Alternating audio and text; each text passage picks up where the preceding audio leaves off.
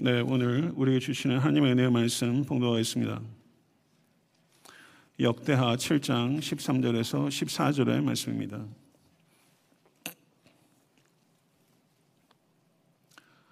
역대하 7장 13절에서 14절의 말씀 다 같이 한 목소리로 합독하겠습니다.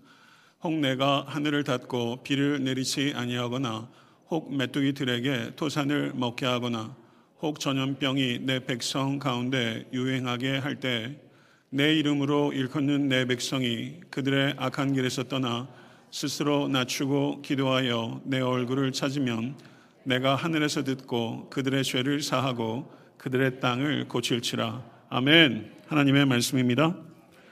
우리 전호주 앞은 둘러보시면서 하나님께서 찾으시는 예배자가 되시길 바랍니다. 인사가 좀 길어요. 하나님께서 찾으시는 예배자가 되시기 바랍니다.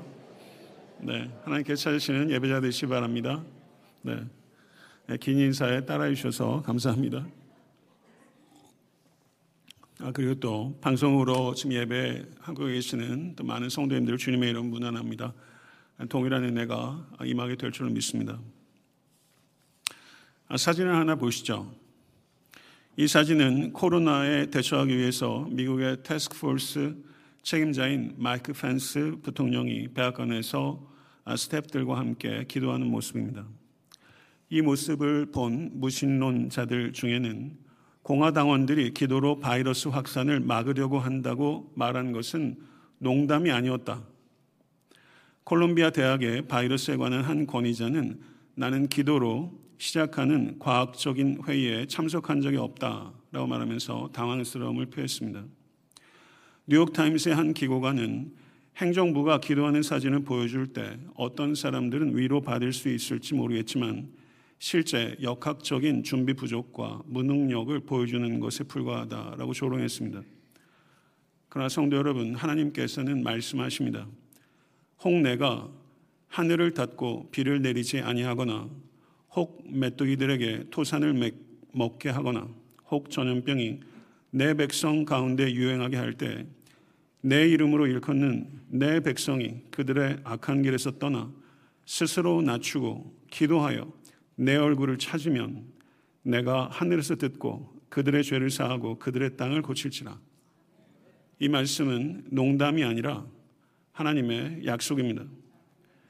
코로나 바이러스에 대하여 믿는 우리들에게 필요한 두 가지 태도는 이것입니다. 첫째는 코로나 바이러스는 누구의 죄 때문이라는 정죄가 아니라 우리의 죄 때문이라는 회개가 필요합니다. 둘째는 고통 가운데 있는 이들을 위한 희생적 사랑의 실천이 필요한 줄로 믿습니다.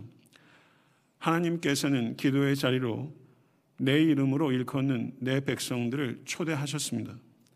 그리고 지금 우리를 초대하고 계십니다. 요에서 2장 28절은 누구든지 여호와 이름을 부르는 자는 구원을 얻으리니라고 말씀합니다. 우리 주께서는 요한복음 14장 13절에서 너희가 내 이름으로 무엇을 구하든지 내가 행하리니 이는 아버지로 하여금 아들로 말미암아 영광을 받으시게 하려 함이라라고 약속하셨습니다. 사랑하는 성도 여러분, 이름을 부르는 이유는 사랑하기 때문이요. 이름을 부르는 이유는 신뢰하기 때문에 부르는 것입니다. 여호와의 이름을 부르는 자는 여호와의 이름을 결코 망령되이 일컫지 않습니다. 여호와의 이름을 거짓되게 헛되이 함부로 부르지 않습니다. 여호와의 이름을 빙자하여 하나님의 뜻과 무관하게 맹세하고 예언하고 저주하고 축복하는 것은 망령된 것입니다. 여호와의 이름을 부르는 자는 자기 이름을 위하여 살지 않고 오직 여호와의 이름을 위하여 살아갑니다. 오늘 본문 말씀은 하나님의 용서와 치유를 경험하기 위해서 네 가지 순종이 필요하다는 것을 우리에게 말씀합니다. 첫 번째, 우리에게 필요한 순종은 스스로를 낮추는 것입니다. 하나님께서는 스스로를 낮추는 겸비한 자의 기도를 들으십니다.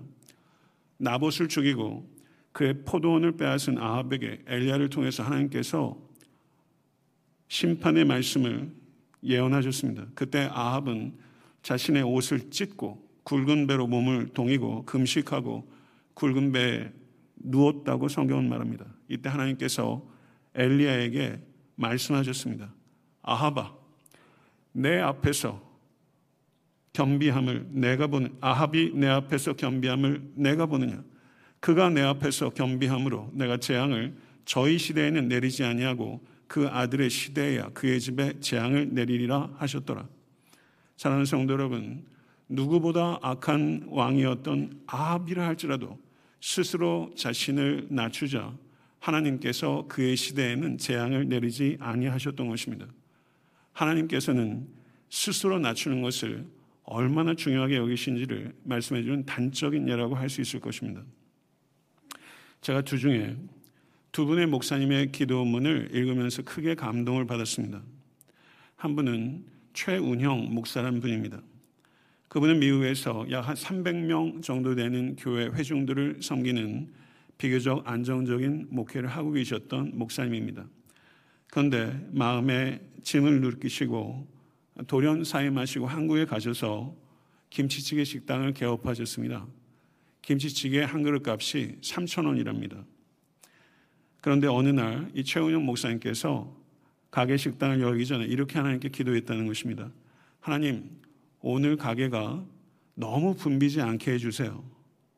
그렇게 기도하신 이유는 가게의 사람들이 너무 붐비면 동사무소를 통해서 나눠준 무료 식사 쿠폰을 가지고 계신 어려우신 분들이 식당에 오는 것을 미안해 할까봐 그런 기도를 드렸다는 것입니다.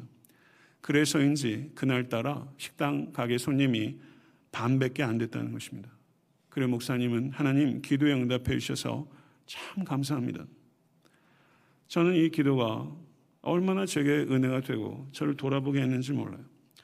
또 한 분의 목사님의 기도를 읽게 되었습니다. 이분은 일곱 개 항목으로 하나님 앞에 참회 기도를 드렸는데 그 일곱 개 항목들 가운데 두 번째 기도는 한국인 입국을 막는 나라가 현재 80개국이 넘었습니다. 주님. 이는 기회가 있을 때마다 지나치린 만큼 해외여행을 다니는 한국 사람들에게 이제는 좀 절제하려는 주님의 사인같이 느껴집니다. 세 번째 기도는 주님, 동남아와 중동 국가들, 그리고 아프리카 국가들까지도 한국인을 무시하고 강제 격리시키고 있습니다. 이것은 그동안 한국인들이 철저하게 가난한 나라의 사람들을 무시해 온 것에 대한 정확한 인과 응보와 같이 느껴집니다.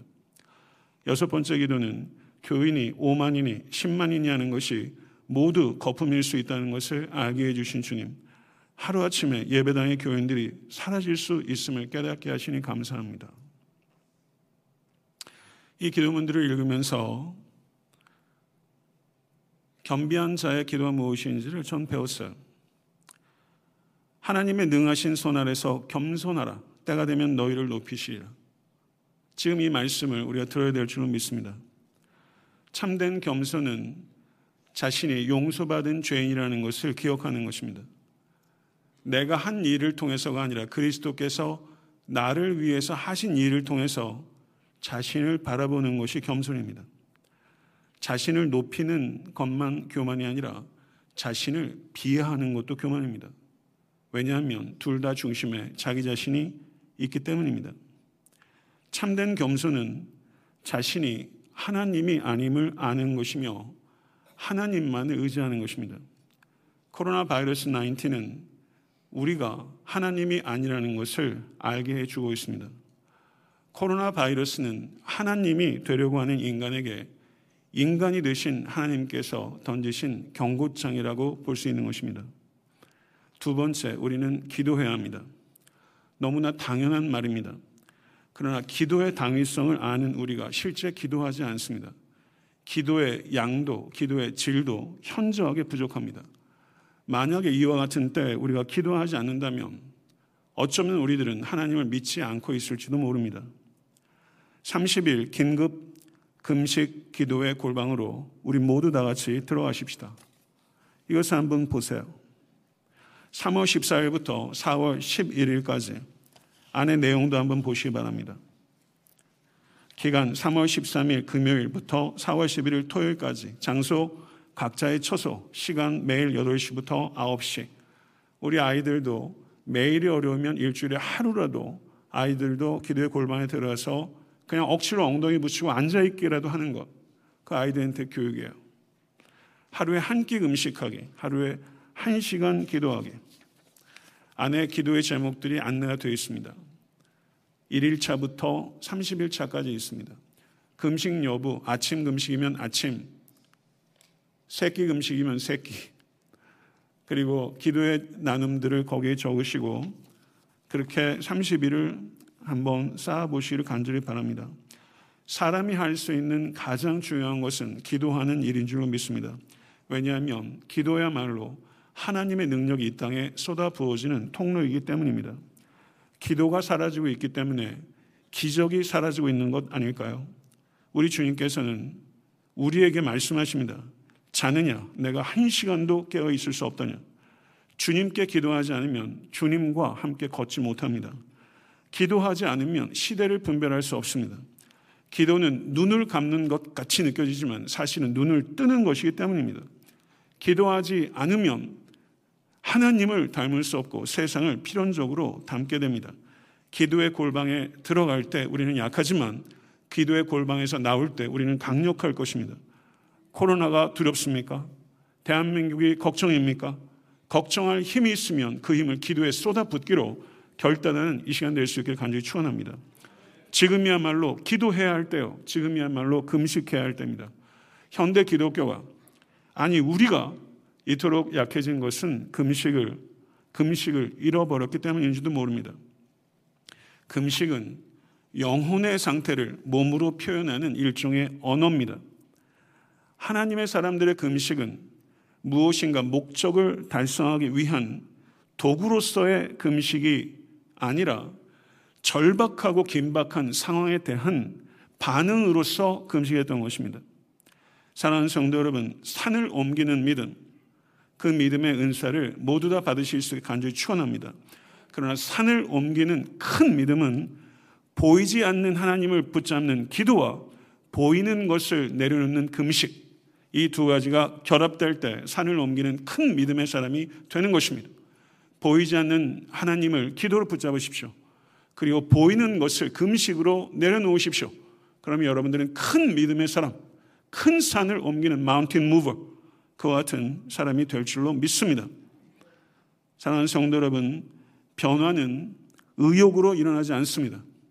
변화는 결심으로 일어나지 않습니다. 변화는 훈련을 통해서 얻는 열매이며 최고의 훈련 가운데 하나는 바로 금식입니다.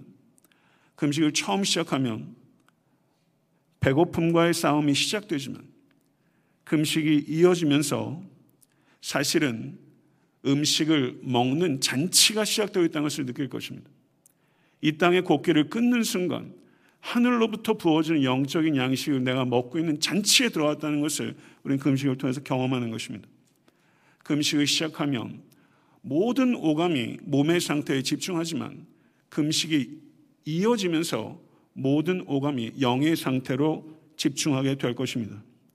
이번 30일 긴급 골방 금식 기도를 통해서 우리는 코로나가 아니라 주님을 볼 것입니다. 코로나의 위력이 아니라 주님의 전능에 압도될 것입니다. 셋째, 주의 얼굴을 찾아야 합니다. 10편, 17편, 15절 말씀 다 같이 한번 읽어보도록 하겠습니다. 나는 의로운 중에 주의 얼굴을 배우리니 깰 때 주의 형상으로 만족하리이다. 얼마나 이 말씀이 감격이 되는지요. 나는 의로운 중에 주의 얼굴을 배우리니 깰 때에 주의 형상으로 만족하리다. 시편 17편 1절에서 시편 기자 이렇게 시를 시작했었습니다. 여호와의 의의 호소를 들으소서 나의 울부짖음에 주의하소서 거짓되지 아니한 입술에서 나오는 나의 기도에 귀를 기울이소서 이렇게 하나님께 항변하며 시편 기자는 시를 시작했어요. 그런데 시를 적어가면서 10편 17편 제일 마지막 절인 15절에는 주의 얼굴을 보리라 라는 결단으로 시가 끝맺혀지고 있어요. 기도를 처음 시작했을 때는 온통 적이 보였는데 기도가 이어지면서 적이 보이지 않고 주의 얼굴이 보이기 시작하는 것입니다. 기도를 계속하다 보면 보이는 것이 바뀌는 것입니다. 기도의 목적은 우리가 긴급 금식 기도를 하는 궁극적인 목적은 위험에서 벗어나고자 하는 것이 아닙니다. 우리에게 가장 큰 문제는 코로나가 아닙니다. 우리의 가장 큰 문제는 하나님과의 관계입니다. 사랑하는 성도 여러분, 나는 의로운 중에 주의 얼굴을 배우리니 깰 때 주의 영상으로 만족하리이다. 이 말씀은 기독교인들이 전통적으로 부활에 관한 말씀으로 이해해 왔습니다. 깰 때는 죽음의 잠에서 깰 때를 의미하는 것입니다. 우리는 죽음의 잠에서 깰 것입니다. 믿으십니까?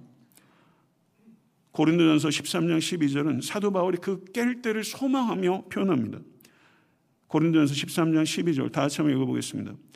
우리가 지금은 거울로 보는 것 같이 힘이 하나 그때에는 얼굴과 얼굴을 대하여 볼 것이요 지금은 내가 부분적으로 하나 그때에는 주께서 나를 아신 것 같이 내가 온전히 아니라 어제 이 부분에 설교를 쓰면서 울컥 눈물이 쏟아지더라고요. 우리가 지금은 거울로 보는 것 같이 힘이 하나 그때는 얼굴과 얼굴을 대하여 볼 것이요 지금은 내가 부분적으로 아는 그때는 주께서 나를 아신 것 같이 내가 온전히 아니라 죽음의 잠에서 깰 때 주의 얼굴을 보게 될 날이 너무 소망됩니다. 소망되고 또 소망되고 또 간절히 소망합니다. 이 소망이 여러분과 저의 소망인 줄로 믿습니다. 기도는 주의 얼굴을 구하는 것입니다. 성도의 가장 큰 행복은 주의 얼굴을 보는 것입니다. 이번 30일 동안 긴급 골방 기도를 통해서 우리는 주의 얼굴을 구할 것이며 그리고 주의 얼굴을 보게 되기를 간절히 소망합니다. 최고의 행복한 것이죠. 그 행복을 그 골방에서 누리실 수 여러분과 제가 될 수 있게 되 간절히 축원합니다. 넷째, 악한 길에서 떠나야 합니다. 시편 36편 4절은 악인의 특징을 이렇게 말합니다. 그는 그의 침상에서 죄악을 꾀하며 스스로 악한 길에 서고 악을 거절하지 아니하는다. 우리가 그랬습니다. 악인의 최고의 특징은 하나님을 두려워하지 않는 것입니다. 하나님을 두려워하지 않는 것이 악 중의 악입니다. 그 결과 악한 길에 서는 것입니다. 요나가 니느웨에서 니느웨 사람들 향해서 외쳤습니다. 40일이 지나면 니느웨가 무너지리라. 선포했을 때 니느웨 사람들의 반응은 즉각적이었습니다. 요나서 3장 5절에서 8절의 말씀을 한번 보세요. 같이 읽겠습니다.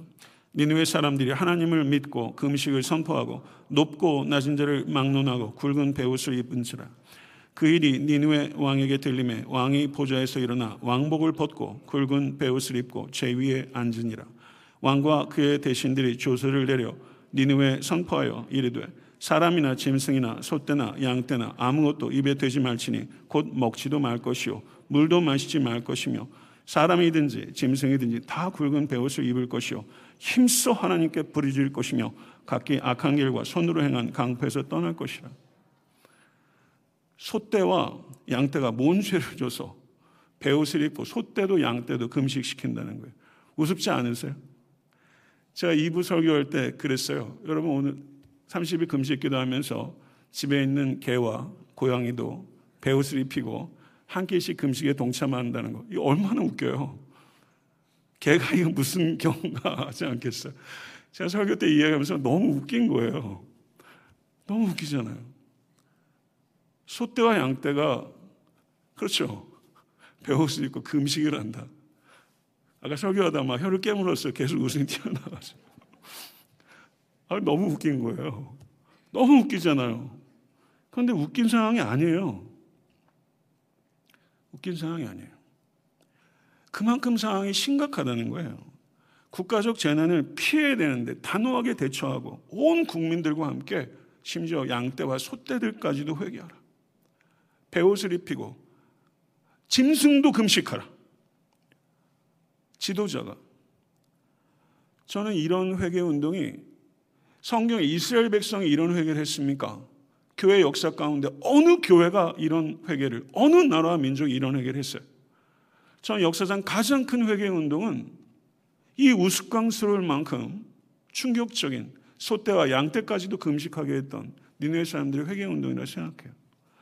우리는 이런 회개 운동을 못 합니다. 이게 구호 가지고 된 일이 아니에요. 배너 갖다 붙여 가지고 될 일이 아니에요. 회개하자는 구원이 있는데 회개는 없습니다. 사랑하는 성도 여러분, 안타깝습니다. 니네의 왕이 이렇게 회개를 촉구한 그 배경에 구절의 말씀이 있어요. 구절의 말씀 한번 보겠습니다. 하나님이 뜻을 돌이키시고 그 진노를 그치사 우리가 멸망하지 않게 하시리라. 그렇지 않을 줄을 누가 알겠느냐? 일종의 수사학적 질문이죠. 누가 알겠느냐? 누가 알겠느냐? 우리가 이렇게 소떼, 양떼게까지 금식을 시키며 회개하고 돌이킨다 해도 우리를 용서하시고 구원하시는 것은 전적으로 하나님께 주권에 달린 것이다. 회개한다고 당연하게 청구서 내밀듯이 하나님께 용서를 요청할 수 없다는 거예요. 하나님의 용서를 니느웨 왕은 요구 사항으로 제시하는 것이 아니라 희망 사항으로 겸손하게 하나님께 자신의 희망을 이야기하고 있는. 이런 수사학적인 질문의 형태가 사무엘하 12장 22절에 기록되어 있습니다. 사무엘하 12장 22절. 이르되 아이가 살았을 때 내가 금식하고 온 것은 혹시 여호와께서 나를 불쌍히 여기사 아이를 살려 주실는지 누가 알까 생각함이거니와. 혹시 혹시 나를 불쌍히 여기사 살려 주신 누가 알까? 이건 하나님에 대한 불신의 표현이 아니에요. 니느웨 왕도 다윗 왕도 마음을 찢었고 정말 회개했습니다. 그럼에도 불구하고 자기를 용서하시고 구원하신 것은 하나님의 뜻에 달려 있다는 것을 인정하는 것이죠. 사랑하는 성도 여러분, 우리는 언제까지 기도해야 합니까? 하나님의 뜻이 분명히 질 때까지 기도하는 것입니다.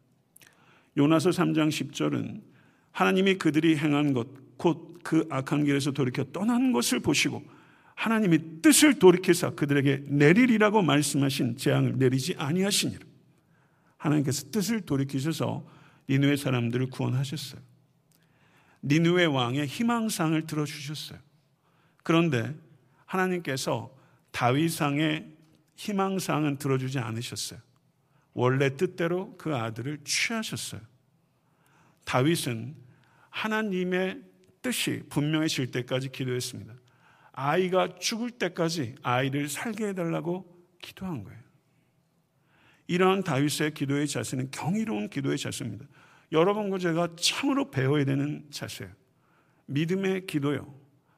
아이가 죽을 때까지 아이를 살게 해달라고 기도한 것은 하나님께서 원하시면 죽음 직전에서라도 살 수 있다는 걸 믿기 때문이고 하나님께서 그 기도에도 불구하고 그 회개에도 불구하고 이 아이를 데려갔다면 그것이 최선이기 때문에 하나님의 뜻이라면 내가 아무리 힘들어도 하나님 저는 괜찮습니다. 라는 수용의 기도죠. 이 다윗은 이 믿음의 기도이면서 동시에 수용의 기도예요. 우리가 알지 못한, 우리가 경험해 보지 못한 기도의 차원입니다. 저는 이런 기도를 이번 30일 동안 배울 수 있게 되기 간절히 소원합니다. 기도의 크기가 곧 그 사람의 크기예요. 성도 여러분, 회개를 통해서 내 마음을 바꾸고 죄에서 돌이키는 것이 회개의 목표지. 회개를 통해서 내 삶의 문제를 바꾸는 것이 목표가 돼서는 안 됩니다.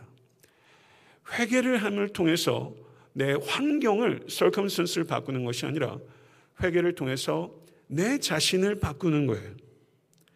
가장 소망이 없는 존재는 회개하지 않는 개인이요. 회개하지 않는 공동체요. 회개하지 않는 나라와 민족인 줄 믿습니다. 코로나가 대한민국의 창고란 것이 그것 때문에 대한민국에 소망이 없는 게 아니에요. 아픔은 있지만 소망은 있어요. 소망이 없는 것은 이러한 상황의 직면에서도 회개하지 않는 것, 그것이 소망이 없는 거예요. 사랑하는 성도 여러분, 너희는 각자의 악한 길과 악행을 버리고 돌아오라. 그리하면 나 여호와가 너희와 너희 조상들에게로 영원부터 영원까지 준 그 땅에 살리라. 아멘. 믿으십니까? 악한 길과 악행을 버리고 돌아오라. 하나님의 경고의 말씀이 매우 강하게 사이렌처럼 우리에게 들립니다. 이 경고의 사이렌이 들릴 때 회개하지 않으면 하나님의 심판을 받은 후에 후회하게 될 것입니다. 코로나를 하나님께서 허락하신 이유는 우리가 후회하지 않도록 하시려는 하나님의 긍휼입니다. 이 경고를 들으실 수 있는 여러분과 제가 될 수 있게 간절히 축원합니다. 14절 하반절은 하나님의 약속입니다. 14절 하반절 내가 같이 읽겠습니다. 내가 하늘에서 듣고 그들의 죄를 사하고 그들의 땅을 고칠지라. 아멘. 믿으십니까? 농담이 아닙니다. 약속입니다. 용서와 치유에 대한 약속입니다. 기도를 어떻게 하느냐? 우리가 해법 수학하는 거 아니잖아요. 기도를 how to, 기도를 어떻게 하느냐 하는 것보다 중요한 것은 우리의 기도를 들으시는 하나님이 누구신지에 대한 지식이에요. 우리의 기도를 들으시는 하나님은 하늘에 계신 아버지입니다. 하늘에 계신 전능의 하나님이시요. 하늘에서 들으시는 사랑의 아버지이십니다. 온 세상을 창조하시고 다스리시는 하나님 아버지는 우리의 기도에 응답하실 수 있으며 우리의 기도에 응답하기 원하시는 하나님. 믿으십니까? 응답하실 수 있고 응답하기 원하시는 하늘의 하나님 아버지. 그분께서 우리의 기도를 들으십니다. 하늘에서 들으십니다. 믿으십니까? 그 하나님은 하늘을 향하여 손을 들고 간구하는 우리의 기도를 들으시고 우리의 죄를 사하시는 하나님이십니다. 예수님께서 십자가 달려 돌아가시기 전에 일곱 마디의 말씀을 하셨고 그것을 가상 7원이라고 그래요. 그렇죠? 가상 7원 중에 첫 번째 말씀이 아버지 저들을 사하여 주옵소서 자기들이 하는 것을 알지 못함이니이다. 용서의 기도를 하셨어요.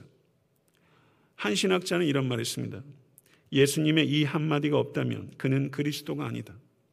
참으로 타당합니다. 가상 7원 중에 두 번째 말씀은 내가 진실로 내게 이르노니 오늘 내가 나와 함께 낙원에 있으리라. 용수의 선포입니다.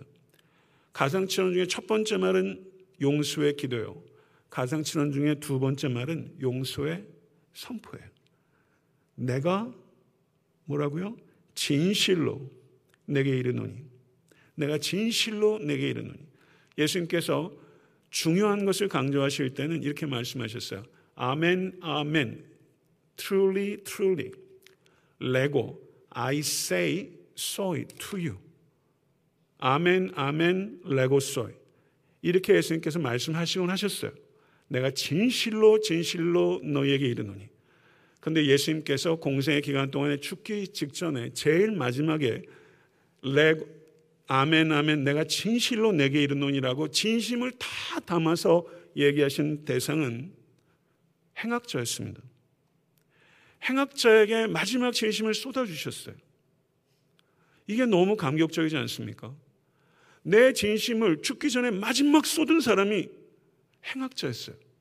그리고 그에게 용서를 선포하시는 그 말씀을 거기에 내가 진실로 내게 이르노니 이 진심이 지금 이 시간 여러분과 저에게 통하기를 바랍니다. 내가 진실로 내게 이르니 오늘 내가 나와 함께 낙원에 있으리라. 용서의 선포, 용서하시는 하나님. 하나님은 고치시는 하나님이십니다. 하나님의 용서는 곧 하나님의 치유로 연결됩니다. 역대하 30장 20절을 보겠습니다. 여호와께서 히스기야의 기도를 들으시고 백성을 고치셨더라. 백성을 고치셨더라. 하나님께서 우리의 기도를 들으시고 백성을 고치실 수 있지 않겠습니까? 혹시 그럴 수 있지 않습니까? 그러면 기도해야 되지 않겠습니까? 하나님의 치유는 육체적 치유뿐만 아니라 심리적, 사회적, 도덕적, 영적인 회복을 다 망라하는 그런 전인적인 치유입니다. 이런 전인적인 치유는 오직 주님만 우리에게 주신 줄로 믿습니다. 하나님께서 주께서 원하시면 백성이 나을 것입니다.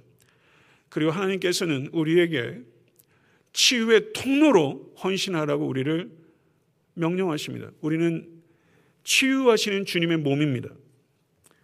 그래서 저는 이번에 또 다른 의미에서 에탄한테 섬기는 교회가 치유하는 교회가 되기를 원합니다. 제가 지난 10년 목회하면서 저희가 교회를 이쪽으로 이주할 때 작정을 한 번 했었습니다. 제가 헌금 얘기를 딱 하루 하고 말았어요. 교회를 이 건물을 살 때도 한 번 얘기하면 족하다. 그 얘기 안 했습니다. 성도님들 자발적으로 헌신해서 이쪽으로 잘 왔어요. 제가 특별 헌금은 딱 한 번 했습니다. 이번에 저희가 두 번째 특별 헌금입니다. 이 특별 헌금은 여기에 보게 되면 대구 경북 지역 취약 계층과 교회를 위한 특별 헌금입니다. 기아 대책본부의 책임자 중에 한 분과 제가 통화를 하면서 그분이 개당 50 개당 50불 상당의 생필품 키트가 있고 100평을 1회 방역하는데 200불이 들어가고 열 감지 카메라를 한 개 구입하는데 1000불이 들어간답니다. 그래서 그곳에 지원할 것입니다. 그리고 성결교회 긴급 구호팀을 통해서 대구 지역의 특별히 작은 교회들을 지원하게 될 것입니다. 일전에 저희가 특별원금을 드렸을 때 충북 제천의 화재로 인해서 어, 그 안에서 돌아가신 목사님 두 분이 계셨고 특별히 어린아이들이 있는 목사님 한 분이 너무 어려움 가운데 계셨기 때문에 그 미망인 사모에게 전달한 적이 있었죠. 그때에도 저희 교회가 외부는 잘 모르지만 한국과 미국을 통틀어서 아마 가장 버겁게 섬긴 교회 가운데 하나였다고 생각합니다. 우리는 지금 코로나라는 일로 인해서 두려움에 빠질 것이 아니라 고통에 빠진 이들을 위해서 희생적으로 섬김으로써 지금 당하는 고통이 창조적인 고통으로 승화될 수 있도록 우리는 그리스도의 몸으로서의 역할을 다해야 되는 것입니다. 액수가 중요한 것이 아닙니다. 다음 주와 다다음 주 두 주에 걸쳐서 성도님들의 마음을 담아서 헌금해 주시면 그곳에 저희 전달하도록 하겠습니다. 말씀을 맺겠습니다. 코로나 바이러스 19은 하나님이 되려는 인간의 오만에 대한 인간이 되신 겸손하신 하나님의 무서운 경고입니다. 우리 모두는 하나님의 은혜로 용서받은 죄인입니다. 우리가 할 수 있는 일들 가운데 가장 중요한 것은 언제나 어디서나 기도입니다. 이때야말로 여러분과 제가 우리 교회와 기도를 회복해야 할 때인 줄 믿습니다. 기도가 회복되면 기적이 돌아옵니다. 하루에 한 끼 금식하고 한 시간 기도하는 기도의 병사로 골방으로 입대하십시오. 특별 복무 기간은 딱 한 달입니다. 우리는 코로나를 물리치는 것에 그치지 않고 산을 옮기는 사람으로 성장하게 될 것입니다. 기도를 계속하면서 우리의 시야에 코로나가 아니라 주의 얼굴이 보이게 될 것입니다. 하나님과의 관계가 회복될 것입니다. 기도와 죄는 절대 공존할 수 없습니다. 기도가 죄를 죽이던가 죄가 기도를 틀어막든가 우리는 기도하면서 죄를 발견하게 될 것이며 죄를 죽이게 되기를 소원합니다. 나의 죄, 우리의 죄, 시대의 죄, 이 땅의 죄를 아파하는 통각이 회복돼야 합니다. 기도하면서 얻는 최고의 축복은 기도하는 우리 자신의 변화입니다. 우리 교회의 변화입니다. 그리고 하나님의 응답을 발견하게 될 것입니다. 사랑하는 성도 여러분, 하나님의 용서와 치유는 하나님의 농담이 아닙니다. 하나님의 약속입니다. 하나님은 치유하시는 하늘에 계신 아버지이시며 우리는 주께서 이 땅에 남겨놓으신 그리스도의 몸으로서 하나님의 치유의 통로인 교회입니다. 믿으십니까? 할렐루야. 이 믿음을 가지고 요동하지 않고 이겨나가시는 모든 권속과 교회가 될 수 있게 되길 주님을 간절히 축원합니다. 기도하겠습니다. 존귀하신 주님, 오늘 예배를 통해서 결단합니다. 우린 주의 얼굴을 보겠습니다. 기도로 청결한 마음으로 하나님의 얼굴을 구합니다. 아버지 하나님, 주여 스스로를 낮추기를 원합니다. 우리 안에 있는 교만을 발견하기를 원합니다. 아버지 하나님, 작은 성공과 작은 실패에 연연하는 아버지 하나님, 비천하고 남루한 영혼을 불쌍히 여겨주시고 오직 예수 그리스도의 십자가만을 자랑하며 기도의 골방에서 아버지 하나님 싸우게 도와주시옵소서. 하나님의 전신갑주를 읽고 아버지 싸우게 하소서. 이 땅을 고치신 이는 하나님이시기에 하늘의 능력을 구하는 기도의 단을 쌓을 수 있는 모든 권속이 될 수 있도록 도와주시옵소서. 금식하는 것이 우리의 자랑이겠습니까? 우리의 자기 부인이 될 수 있도록 도와주셔서 하루에 한 끼 금식하며 한 시간 기도의 단을 쌓으며 아버지 훈련하게 도와주시고 아버지 하나님 주여 그 자리에서 엉덩이 붙이고 앉아서 하나님과 씨름할 때 하나님의 음성을 듣고 하나님과의 관계가 회복되며 이 시대를 향한 하나님의 뜻을 발견하고 우리는 두려움 따위는 떨쳐버리게 될 것이며 참된 예배자로 회복될 것이며 교회와 이 땅의 회복 에 쓰임 받는 아버지 하나님 하나님의 그리스도의 몸 다와지게 될 줄로 믿습니다. 아버지 특별히 병중에 있는 성도들 아버지 연로하신 권속들 또 우리 아이들의 건강과 안위를 주님께 맡겨드립니다. 주님께서 지키실 것입니다. 이 땅을 지켜주시기 원합니다. 이 땅에 믿는 자들이 전 세계 믿는 자들이 코로나 바이러스 때문에 연합하여 기도할 수 있다면 교회의 갱신과 회복과 부흥으로 이겨지게 될 줄은 믿습니다. 우리가 먼저 기도하게 도와주시옵소서. 예수 그리스도 이름을 간절히 기도드리옵나이다. 아멘.